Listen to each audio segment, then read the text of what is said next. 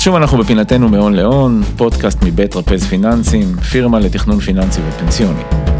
אני חזי כהן, ואנחנו כאן כדי להבין טוב יותר את החיים שלנו כצרכנים פיננסיים נבונים.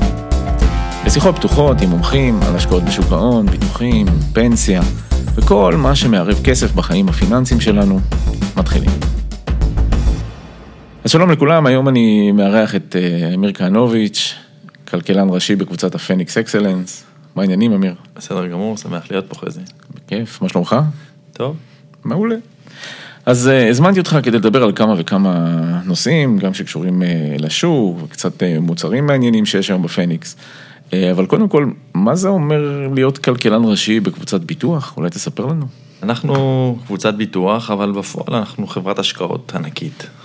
אחת מחברות ההשקעות הכי גדולות בישראל, מנהלים מעל 300 מיליארד שקל, וברגע שמתעסקים בהשקעות צריך להכיר את העולם של ההשקעות ולנתח אותו, ואנחנו מחזיקים צוותים של אנליסטים וכלכלנים, ובין היתר אנחנו רוצים להיות מעודכנים בהתפתחויות הצפויות, בעולם הכלכלי, בין אם מה הפוטנציאל הצמיחה של החברות, מה סיכוני הצמיחה, מה הענפים שאולי עכשיו יכולים יותר לקבל תמיכה בתנאים הכלכליים שמשתנים, הסביבה של הריבית, האינפלציה, התפקיד של הכלכלנים זה לנתח את הסביבה הזאת, לקרוא מחקרים שיוצאים, יש להם זמן יותר לתוך עניין הדברים האלה ממנהלי השקעות, לפתח מודלים בעצמם, להעריך מה תהיה האינפלציה, לרדת, לבדוק מחירים אפילו, לשבת בוועדות השקעה של כל הוועדות בקבוצה, שזה גם של החיסכון ארוך טווח, של הפנסיות של הגמל, גם של החברה עצמה, לחברה יש נוסטרו, גם אם זה דרך אקסלנס אנחנו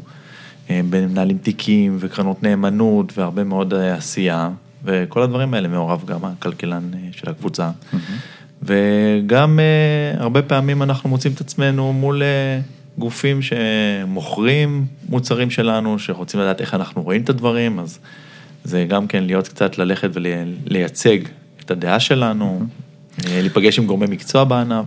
זאת אומרת, סך הכל באמת גם המנהלי ההשקעות בקבוצה נעזרים באנליזה שלכם, בניתוח שלכם, ואתם בעצם עוזרים להם לראות את התמונה בצורה קצת יותר אולי ברורה. לגמרי. מעולה.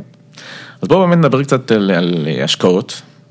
שנת 2021 הייתה שנה נהדרת, גם שנה שלפני כן, קורונה, מלחמה עכשיו.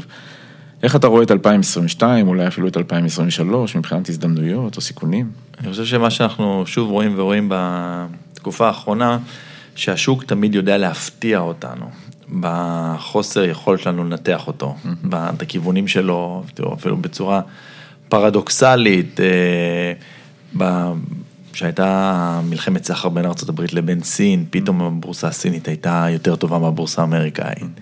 פתאום שהייתה את הקורונה, אז באותה שנה כבר השווקים התחילו לזנק בצורה חדה, ואפילו פה עכשיו במלחמה בין רוסיה לאוקראינה, פתאום הרובל מזנק חזרה למה שהיה לפני המלחמה, כאילו שום דבר לא קרה, וזה מדגים לנו עד כמה השוק מגיב או מתייחס לדברים בצורה מורכבת, אפילו ממה שאפשר לנתח בקלות לצורך העניין, או ממה שאפשר לנתח, ושמסתכלים קדימה ל-2022, 2023, יש אינדיקטורים. אינדיקטורים להכל. אינדיקטורים מאיימים, כמו לאחרונה בשבוע האחרון ראינו התהפכות בעקום התשואות, אולי נרחיב עליו טיפה בהמשך. זה אומר למי שלא מכיר שהריבית הארוכה יותר נמוכה מהריבית הקצרה. זו תופעה מאוד ייחודית. ומה המשמעויות שלה? המשמעויות שאנשים רואים את הריבית עולה עכשיו בצורה מאוד חדה בטווח הקצר, אבל כבר תוך שנה, שנתיים, השוק רואה את הריבית חוזרת לרדת, וזה בדרך כלל מדליק אור אדום. כאילו, למה השוק מתחיל לתמחר הפחתת ריבית? כי בדרך כלל הפחתת ריבית מתרחשת או שיש איזושהי קריסה באינפלציה, או שיש פה איזושהי בלימה בכלכלה. השוק רואה את, מה זה השוק? הנתונים, רואים את שיעור האבטלה מאוד נמוך היום. שיעור האבטלה נמוך זה מאוד טוב לצרכנים, נכון? הם רואים את עצמם. אבל בכובע של המעסיקים זה פחות טוב. זה קצת אתגר. אתה לא מוצא עובדים להתרחב. אז בדרך כלל זה אינדיקטור שמעיד על שלב מתקדם במחזור הכלכלי, ואנחנו בשלב מתקדם במחזור הכלכלי בדרך כלל לא אוהבים אותו. אז זה באמת אתגרים למשל שאנחנו רואים קדימה. מצד שני, כשאנחנו מסתכלים על הצרכנים, המצב שלהם פנטסטי. הם יושבים על הרמות של כסף, חלק מזה כסף שצברו בקורונה ממענקים וכו', חלק מההשקעות שלהם שעלו, עליות שכר שראינו בשוק העבודה הדוק, כמו שתיארתי באתגרים, בכובע של המעסיק. יכולת מיקוח יותר טובה מול מעסיקים. אז באמת בכובע של הצרכן, הוא פתאום רואה הודעה על עוד שכר וכו'. אז שהמצב של הצרכנים כל כך טוב, קשה לראות את השוק לא ממשיך להתרחב, כי הם ממשיכים לצרוך בקצבים, אז יש לנו באמת פה מפה די מפוזרת ומורכבת, של איזה מהכוחות יהיו משמעותיים יותר, וכמובן שאנחנו חיים גם בעולם של אי-וודאות, וזה עוד כל הדברים שאנחנו קצת יותר ודאיים, בוא נגיד, אז יש לנו את העולם של אי-וודאות, שמוסיף לנו סימני שאלה פה, ובאסטרטגיה שלנו אנחנו אומרים, אוקיי, אנחנו מבינים שיש פה מורכבות, אנחנו קודם כל רוצים לחפש. בגדול אני אגיד, אנחנו לא עושים שינויים אף פעם בתיקים שלנו קיצוניים, להגיד, אוקיי, אנחנו חכמים, אנחנו מבינים מה קורה בשוק, אנחנו מבינים את הכל, אנחנו לא מבינים, אנחנו בונים תיקים מאוזנים. וזה אולי המסר הכי חשוב לדעתי, להגיד ללקוחות או לחוסכים, מאוד מאוד חשוב להיות מאוזן. ונגיד עכשיו, אז רואים אינפלציה. כולם אומרים, האינפלציה, חייבים לשבת רק על נכסים צמודי מדד. אבל ניתן לך נקודה מעניינת. עכשיו, בגלל אור האינפלציה, כולם מתחילים להשקיע ביכולות ייצור, גם כל העניין של הדה-גלובליזציה שקצת... הלכה אחורה. הגלובליזציה שהלכה אחורה, דה-גלובליזציה, אז אפילו, אתם רואים, הרבה מאוד השקעות אמריקאיות פתאום בשבבים, בייצור שבבים, אחרי מה שהם ראו בקורונה, ייצור באירופה, פתאום משקיעים עכשיו הרבה כסף בשביל להגדיל את יכולת האנרגיה שלהם העצמאית, ולא להיות תלויים ברוסיה. ואנחנו רואים עוד ועוד מדינות שאומרות, אוקיי, אנחנו רוצים גם יכולות עצמאיות בהרבה מהאפיקים, בהרבה מהנושאים האלה, ומאוד יכול להיות שבטווח הקצר, ההוצאה הזאת להשקעה גורמת באמת לעודף ביקוש מצרפי ולאינפלציה ותורמת. אבל בשלב השני, ברגע שההשקעות האלה יגיעו לסיום, והם יתחילו לייצר, פתאום המטוטלת יכולה ללכת אחורה, הפוך, ופתאום אנחנו נראה עודף כושר ייצור של שבבים, מחולות, פתאום נהיה מוצפים בים של מחולות וספינות, שעכשיו כולם בטירוף לבנות עוד ספינות, ופתאום אנחנו נמצא את העולם בעודף כושר ייצור, והנפט, כולם פתאום חוזרים לאנרגיה הגרעינית, יותר מוכנים לדבר עליה באירופה, שהם לפני זה הייתה נו, אנרגיה מזהמת, שהם היו מאוד נגד, פתאום גרמניה גם כן אומרת, אוקיי, אנחנו מורידים קצת היעדים שלנו להפחתת זיהום, בגלל כל הזה, וזה יכול להביא אותנו בתוך כמה שנים פתאום למכת דיפלציה. זה נשמע הזוי להגיד את זה, כמו שבקיץ קשה לחשוב על קור, ובקור קשה לחשוב על חום. אז אנחנו בתיקים שלנו אומרים, אוקיי, אנחנו כרגע מוטים לנכסים צמודים, כרגע אנחנו שם. אבל אנחנו לא מזניחים את ההגנות, הם כרגע לתוך העניין יכולות לפגוע בנו. אבל אנחנו יודעים שאם התנאים השתנו, אנחנו נהיה בסדר. יש לנו הגנות, אנחנו נהיה שם, וזה מתקשר לשאלה ששאלת, איך אנחנו רואים את העתיד. אנחנו אומרים, העתיד יכול להיות מאוד לא ברור, אנחנו רוצים להיות מוכנים לכל תרחיש שהוא. בדווחים הקצרים אנחנו כן זזים כל הזמן, בהתאם למחשבה שלנו, של איך העולם, למשל, אני אתן דוגמה, לגבי סקטור הביטחון. אנחנו במקרה נכנסנו למשבר הזה באוקראינה כבעלי עניין באלביט, למשל. השקענו הרבה בביטחון, לא תיארנו לעצמנו שזו תהיה השקעה כל כך טובה, ועכשיו אנחנו אפילו הגדלנו עוד יותר, כי אנחנו חושבים שגם אם המצב הזה יסתדר, הרבה מדינות הולכות להגדיל תקציב הביטחון שלהם בשנים הקרובות, בעקבות האירועים האלה, ולא פתאום לנוח על זרי הדפנה, וזה למשל חשיבה אסטרטגית. שוב, אנחנו לא נשקיע פתאום המון, אנחנו כן נתחיל להסיט כספים לכיוון הזה. אנחנו גם נכנסנו עם משקל גבוה של אנרגיה, במקרה למשבר הזה. אנחנו משקיעים הרבה באנרגיה חלופית. אנחנו הקמנו, היינו מהיזמים של הקמת תחנת כוח בבאר טוביה, שיכולה לספק 5% מהתצרוכת חשמל של ישראל, מהראשונים בארץ שהקמנו שדות סולאריים, תחנות רוח, טורבינות רוח ברמת הגולן, ואנחנו חושבים שאנרגיה זה דבר שעדיין איתנו, בהקשר זה דווקא טכנולוגיה. אנחנו ממש מורידים את הרגל מהגז של טכנולוגיה, אפילו מחברות, אני יודע שרציתי לדבר איתי על כל הנושא של הלא שכיר, אז דווקא בטכנולוגיה שהיינו מאוד חלוצים בתחום הזה, אנחנו ממש מורידים את הרגל, ואנחנו חושבים שהשווים בטכנולוגיה, למרות שהיה קצת מימושים וראינו ירידות, אנחנו חושבים ששם עדיין יש מחירים קצת מוגזמים בחלק מהמקומות, זה לא שאנחנו נוטשים את זה לגמרי, פשוט מורידים את הגז מהסקטורים האלה, ואנחנו פונים למקומות אחרים. אז נדבר עוד קצת בהמשך על העניין של ההשקעות האלטרנטיביות, ואיך הם באו לידי ביטוי בתיקים, אז אולי באמת מהצד השני של המטבע, לדבר באמת על התנודתיות הזאת, שאנחנו חווים בחודשיים האחרונים, אתה צופה שהיא הולכת להימשך בטווח הקצר?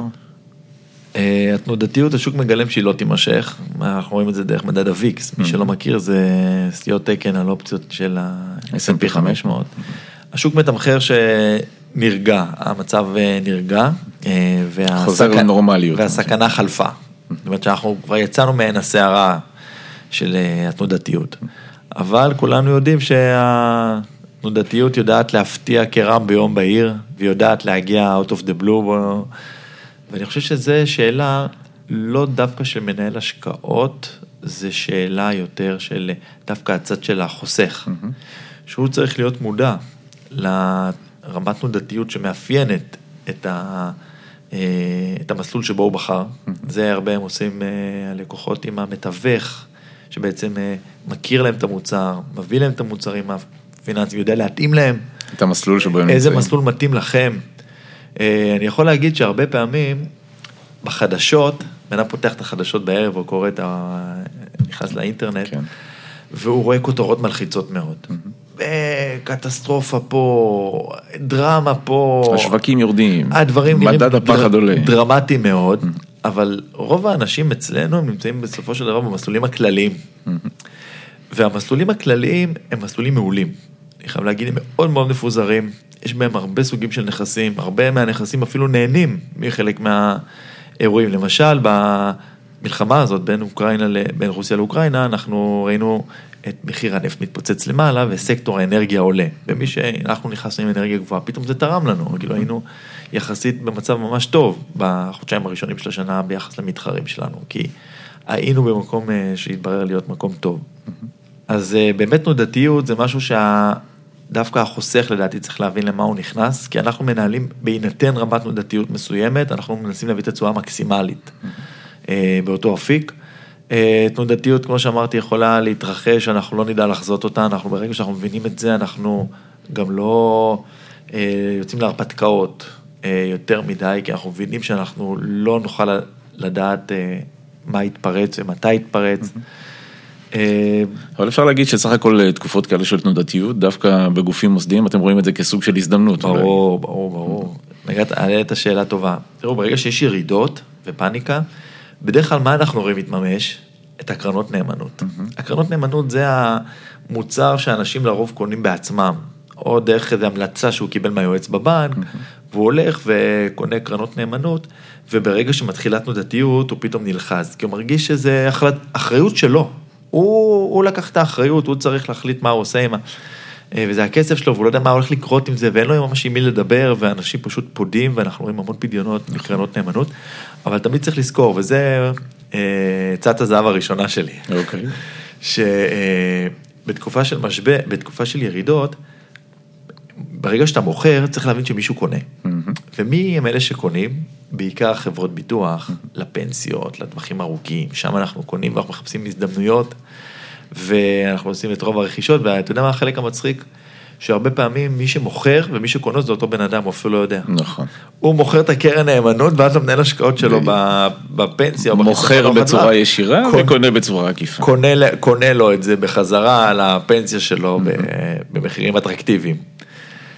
וזה מתקשר אגב לסוגיה שגם רצית לדבר איתה ונרחיב עליה בהמשך, על הלא שכיר, והיתרונות שיש לו המון המון יתרונות, דווקא בתקופות של ירידות, הלא שכיר פתאום הופך להיות לא אטרקטיבי כדי לקנות, כי יש כל כך הרבה מציאות בשוק, אנחנו רואים ישבתי עם מנהל השקעות שלנו, של חול דווקא, באגח ואומר לי, אנשים לא נורמליים, מוכרים פה אגרות חוב, שאמורות לשלם עכשיו, מעבר לפינה התשלום שלהם, שאין שום סיכוי כמעט שהם לא ישלמו, ואנשים זורקים את זה במחירים מצחיקים, ואני פשוט עושה ואני אומר, ברגע שהשוק טיפה יתייצב, ויבינו שהעולם לא מת, הדבר הזה הולך לעוף למעלה, כי הם הולכים לשלם עוד חודש, חודשיים, שלושה, והדבר הזה יעוף פשוט למעלה. אז אנחנו באמת מנצלים את התקופות האלה של התנודתיות לטייב.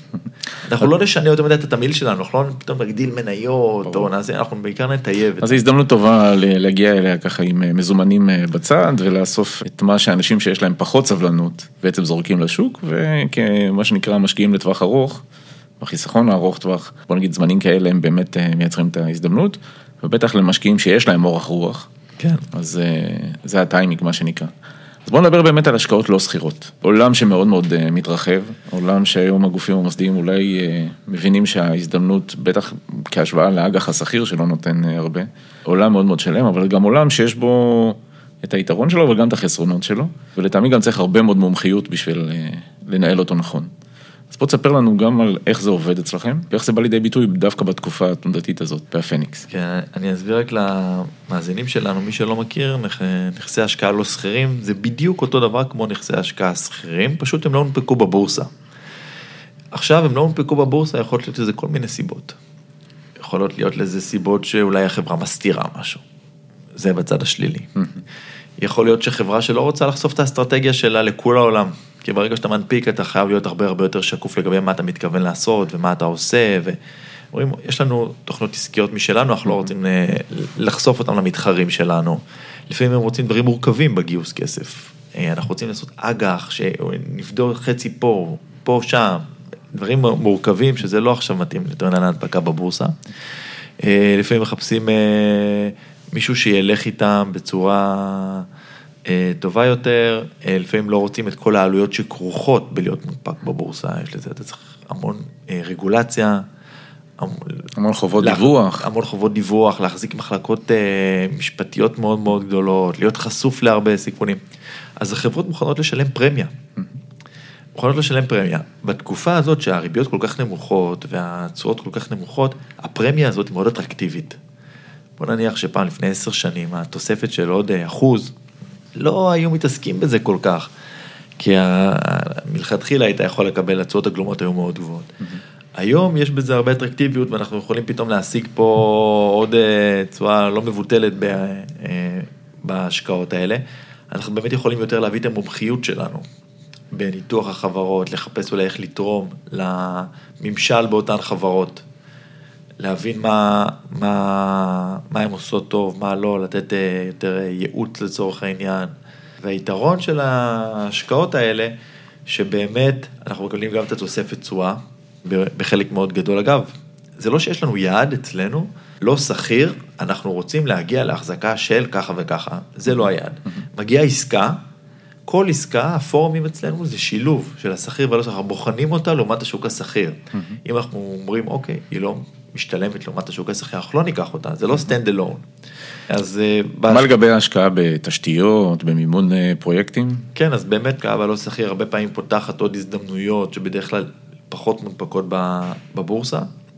השקעות כאלה נותנות לנו יתרונות, בתזרים מאוד קבוע, אבל חייבים לציין שזה לא שאין תנודתיות בנכסים הלא סחירים. הערכת שווי שלהם, לא אנחנו עושים את הערכת שווי של אותם נכסים. זה הכל, יש רגולציה מאוד מוקפדת על הנושא הזה, בכל הנושא של הלוואות לא סחירות.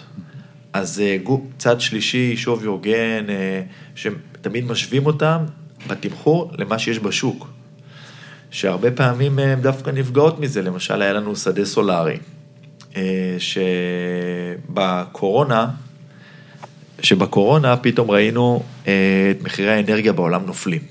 נכון, אני זוכר, הנפט היה גם -$40, כל החברות אנרגיה נפלו, והמערכי שווי שלנו, משווים את זה לשוק לאנרגיה, ומורידים לנו את השווי של זה. אנחנו אומרים להם, אבל רגע, אבל יש לנו חוזים, הכסף ממשיך להיכנס מההפקה של החשמל, של השדה שלנו.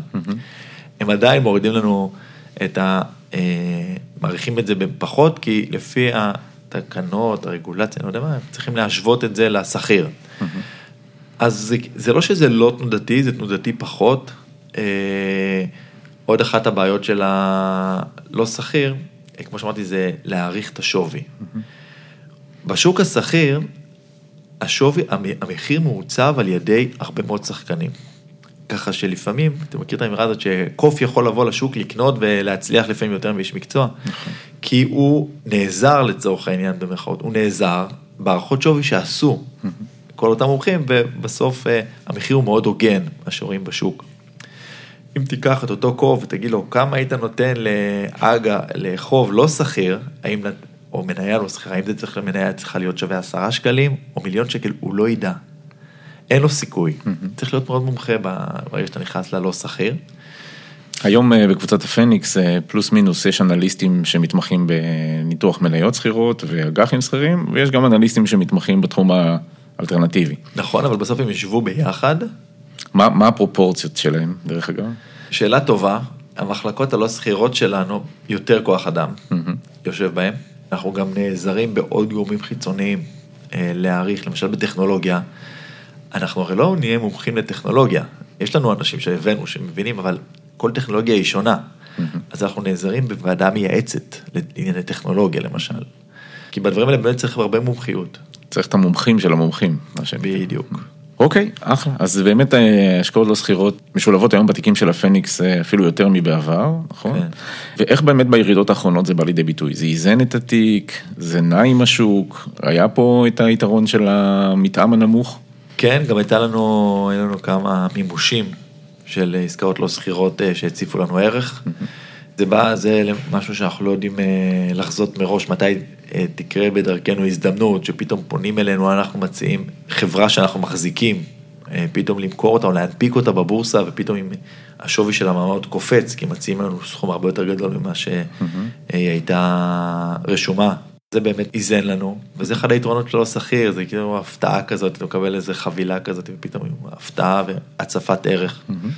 ואז הצפת ערך היא בסוף של דבר בא לידי ביטוי בצורות של המשקיעים. שם זה בא לידי ביטוי. איך נדל"ן משתלב בתיקים? נדל"ן כמו כל אפיק, אנחנו תמיד נמצאים שם, כמו בכל האפיקים. אם פעם היינו הולכים וקונים קניון, בניין מגורים, היינו עושים השקעות מאוד יושבים ומנתחים, עכשיו אנחנו יותר הולכים לכיוון של פלטפורמה, אנחנו מבינים שיש הרבה מאוד עסקאות שאנחנו רוצים להיות מעורבים בהן, אנחנו יוצרים שיתופי פעולה של פלטפורמות, שנותנות לנו זרם קבוע של השקעות בנדל"ן. אנחנו היינו מאוד שמחים, אנחנו משקיעים בעולם, ואגב, אנחנו, בדיוק המנכ"ל שלנו דיבר על זה, בעולם אנחנו מתעסקים לא רק בנדל"ן למשרדים ומגורים לבנייה, אלא גם להשכרה. ובארץ זה תחום שמאוד לא מפותח, אנחנו מאוד היינו שמחים לראות את הגופים המוסדיים בישראל נכנסים גם להשקעה בנדל"ן להשכרה. אנחנו מחפשים היום יותר יזמות בנדל"ן. בארץ, בחול? גם וגם, כי בסוף ביזמות אתה מצליח לתת יותר ערך. לבוא ולקנות ולמכור ורק לנסות לעשות סיבובים, אז יש בזה ערך. אבל את הערך הגדול יותר משיגים ביזמות, אנחנו עכשיו מוכוונים לשם, אנחנו כל הזמן עולים מדרגות, אנחנו צוברים עוד מומחיות, אוקיי, הבנו את זה, האנשים שלנו מבינים את זה, אנחנו יכולים את הצעד הבא, אנחנו כל הזמן רוצים להשתפר ולהגיד, אוקיי, איך אנחנו נשיג עוד ועוד תשואה ללקוחות שלנו. אמין הסתם, אבל לעסקאות יזמות, יש שם גם סיכון טיפה יותר גבוה. נכון, אבל פה אנחנו עושים באמת ניתוח, due diligence לשותפים שלנו, אנחנו מחפשים כאלה עם ניסיון, כאלה שיש להם חברה יזמית, לא רק יזם שהוא יושב ואומר, אתה תעשה ככה, אתה תעשה ככה, מישהו שהוא באמת, יש לו חברה קבלנית לצורך העניין. אז הבחירת שותפים היא מאוד קריטית בסוף של הדבר. מאוד. ופה בא לידי ביטוי המומחיות בבחירת השותפים, בהשקעות לא סחירות, על הכיפק. אז אפרופו השקעות, לאחרונה פניקס יצאו עם מסלולי בלק-רוק, פוליסות החיסכון, ראינו את זה בפרסומות, ונורא יפה. מה בעצם הסוד של המסלולים האלה? למה כל כך שווה להשקיע בהם? אנחנו חיים במדינה שהתחילה, בוא נגיד, מיקום המדינה, הייתה מדינה מאוד סגורה. הכל פה היה מקומי, עם הפסטה המקומית, עם הקטשופ המקומי, הכל היה מקומי, ולאט לאט הלכנו ונפתחנו. הפתיתים והקוטג'. כן, ולאט לאט הלכנו והתחלנו לפתוח את ישראל, בוא נגיד, ליבוא, ולהכניס מכוניות, כבר לא רק הסוסיטה, פתאום נכנסו.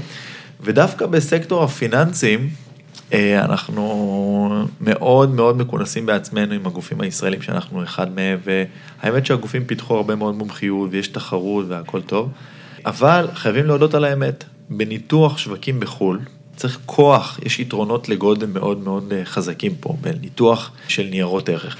ואנחנו לראשונה, מאז, אפשר להגיד, קום המדינה, הצלחנו להביא לישראל גוף בינלאומי ולהכניס אותו פה למוצרים הפיננסיים המקומיים כאן, של הפוליסות חיסכון, שיש להם את היתרונות מס שלהם, ובטח אולי דיברת עם המאזינים שלך בעבר על המסלולים האלה, שהם באמת מעולים, והצלחנו להכניס מנהל בינלאומי, שזה מטורף. הרבה מאוד ישראלים שחיפשו את הדבר הזה בעבר, פשוט הם מוצאים את הכסף שלהם לחול, לבנקים בחול. ואני מכיר חברים אפילו שעובדים בבנקים בחול, והם עובדים מול הקהל הישראלי שמעביר את הכסף שלהם לחול, רק בשביל הניהול הבינלאומי במטח, ואפילו שזה עולה הרבה מאוד כסף שם. וצריך כתנאי סף, סכום כסף גדול. למשל, אפילו אם תיתן דוגמה של בלקרוק, שאותה הבאנו לישראל, שתכף אני אגיד כמה מילים עליה, מי שלא מכיר, אז אפשר היה ללכת פה דרך הבנק ולקנות קרנות נאמנות שלהם, אבל זה היה דבר מאוד מאוד יקר. עם כל העלויות של הבנק וכו', זה היה מגיע מעל 3%, שזה פשוט מאוד מאוד יקר. אז למעשה,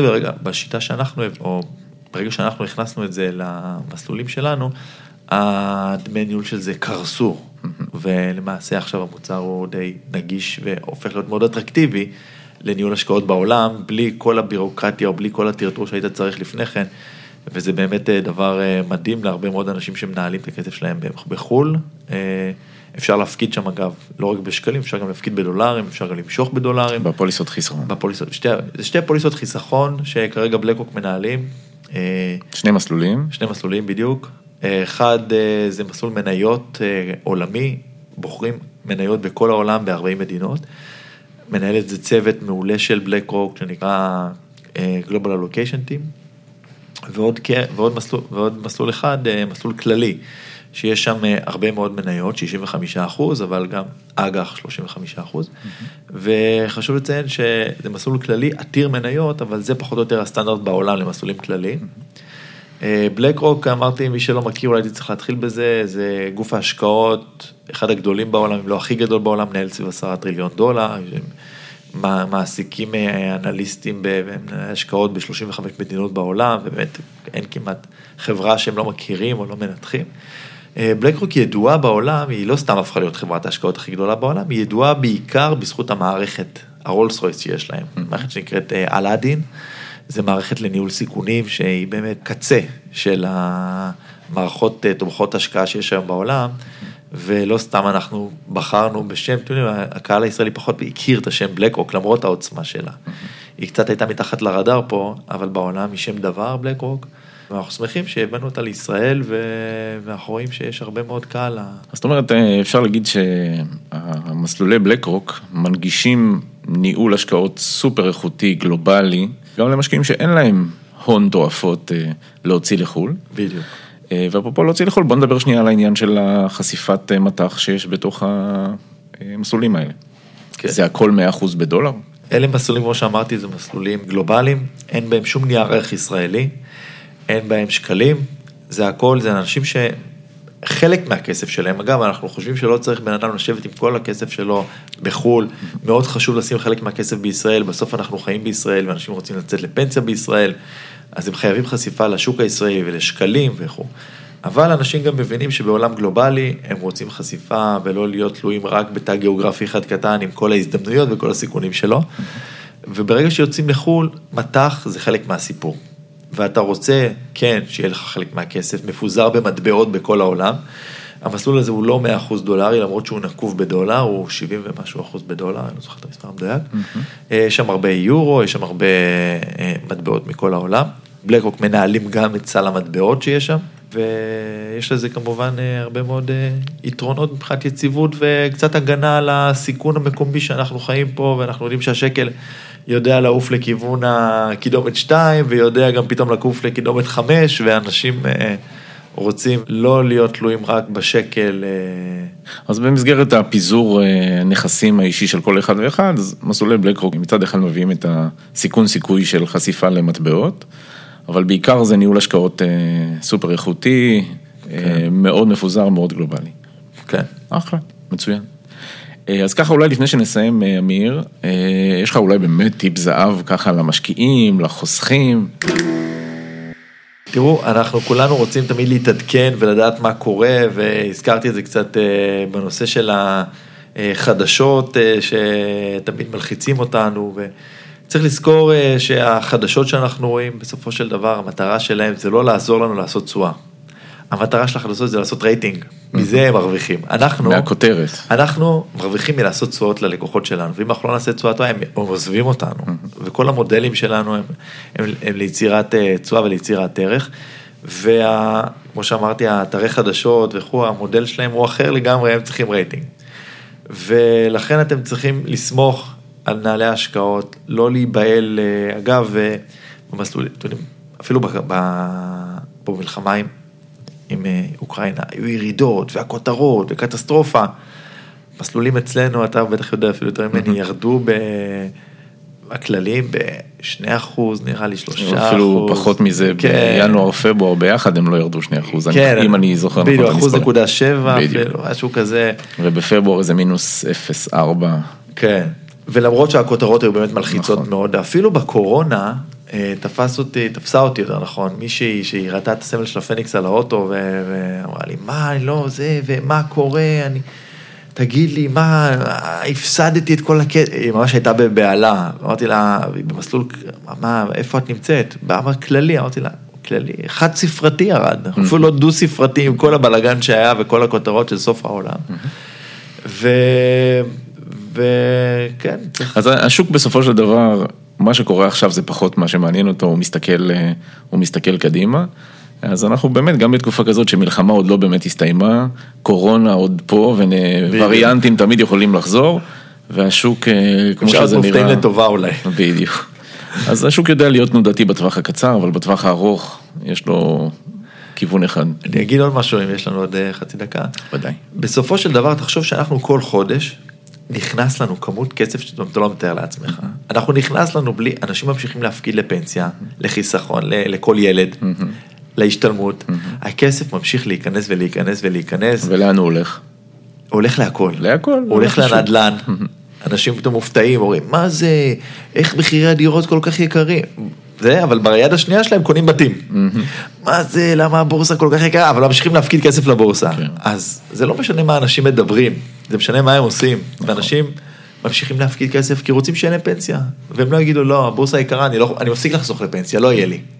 טוב, ואפשר להגיד אבל בעצם שרוב האנשים לא באמת חושבים אם כן בורסה או לא בורסה, כי פנסיה הם מפקידים, וקרן השתלמות הם מפקידים. בדיוק. וחיסכון לכל יד הם מפקידים. ובסוף הכסף נכנס והולך לשוק. בדיוק. וזה מייצר את הביקוש האוטומטי, בסופו של דבר לנכסים. מעולה, אז אחלה טיפ, האם אני מבין נכון בשורה התחתונה, תמשיכו לחסוך, תמשיכו להסתכל קדימה, תנודתיות תהיה תבוא, היא תלך, זה בסופו של דבר מה שהשוק יודע לעשות בטווחים הקצרים, וקדימה הוא רק, בוא נקווה, חמסה, ימשיך לעלות. גם לחסוך וגם ליהנות מהחיים, לא חייב. ליהנות מהחיים זה אולי הדבר הכי חשוב. כן. טוב, אמיר, שמחתי לארח אותך. גם אני שמחתי. היה ממש כיף, אני מקווה שגם עוד יהיו לנו עוד פגישות מתישהו בהמשך. שמחה. אז זהו, סיימנו עוד פרק של מאון לאון, פודקאסט מבית רפז פיננסים. אפשר למצוא אותנו באפליקציית הפודקאסטים ובדף שלנו. תמצאו אותנו בקלות בגוגל, פשוט תקלידו תרפז פיננסים. וחוץ מזה, סיפרתם כבר לחברים שלכם עלינו. אם לא, אז עכשיו זה יהיה זמן מצוין לשלוח להם את הקישור לפודקאסט ולדף שלנו. מוזמנים לרשום לנו תגובות בדף הפייסבוק, נושאים שמעניינים אתכם שנדבר עליהם, וכמובן, תמשיכו לפרגן. זה מבחינתנו כיף גדול לקרוא את התגובות והמחמאות שלכם. תודה אמיר. תודה חזי. אז אני הייתי חזי כהן, תודה רבה ונשתמע.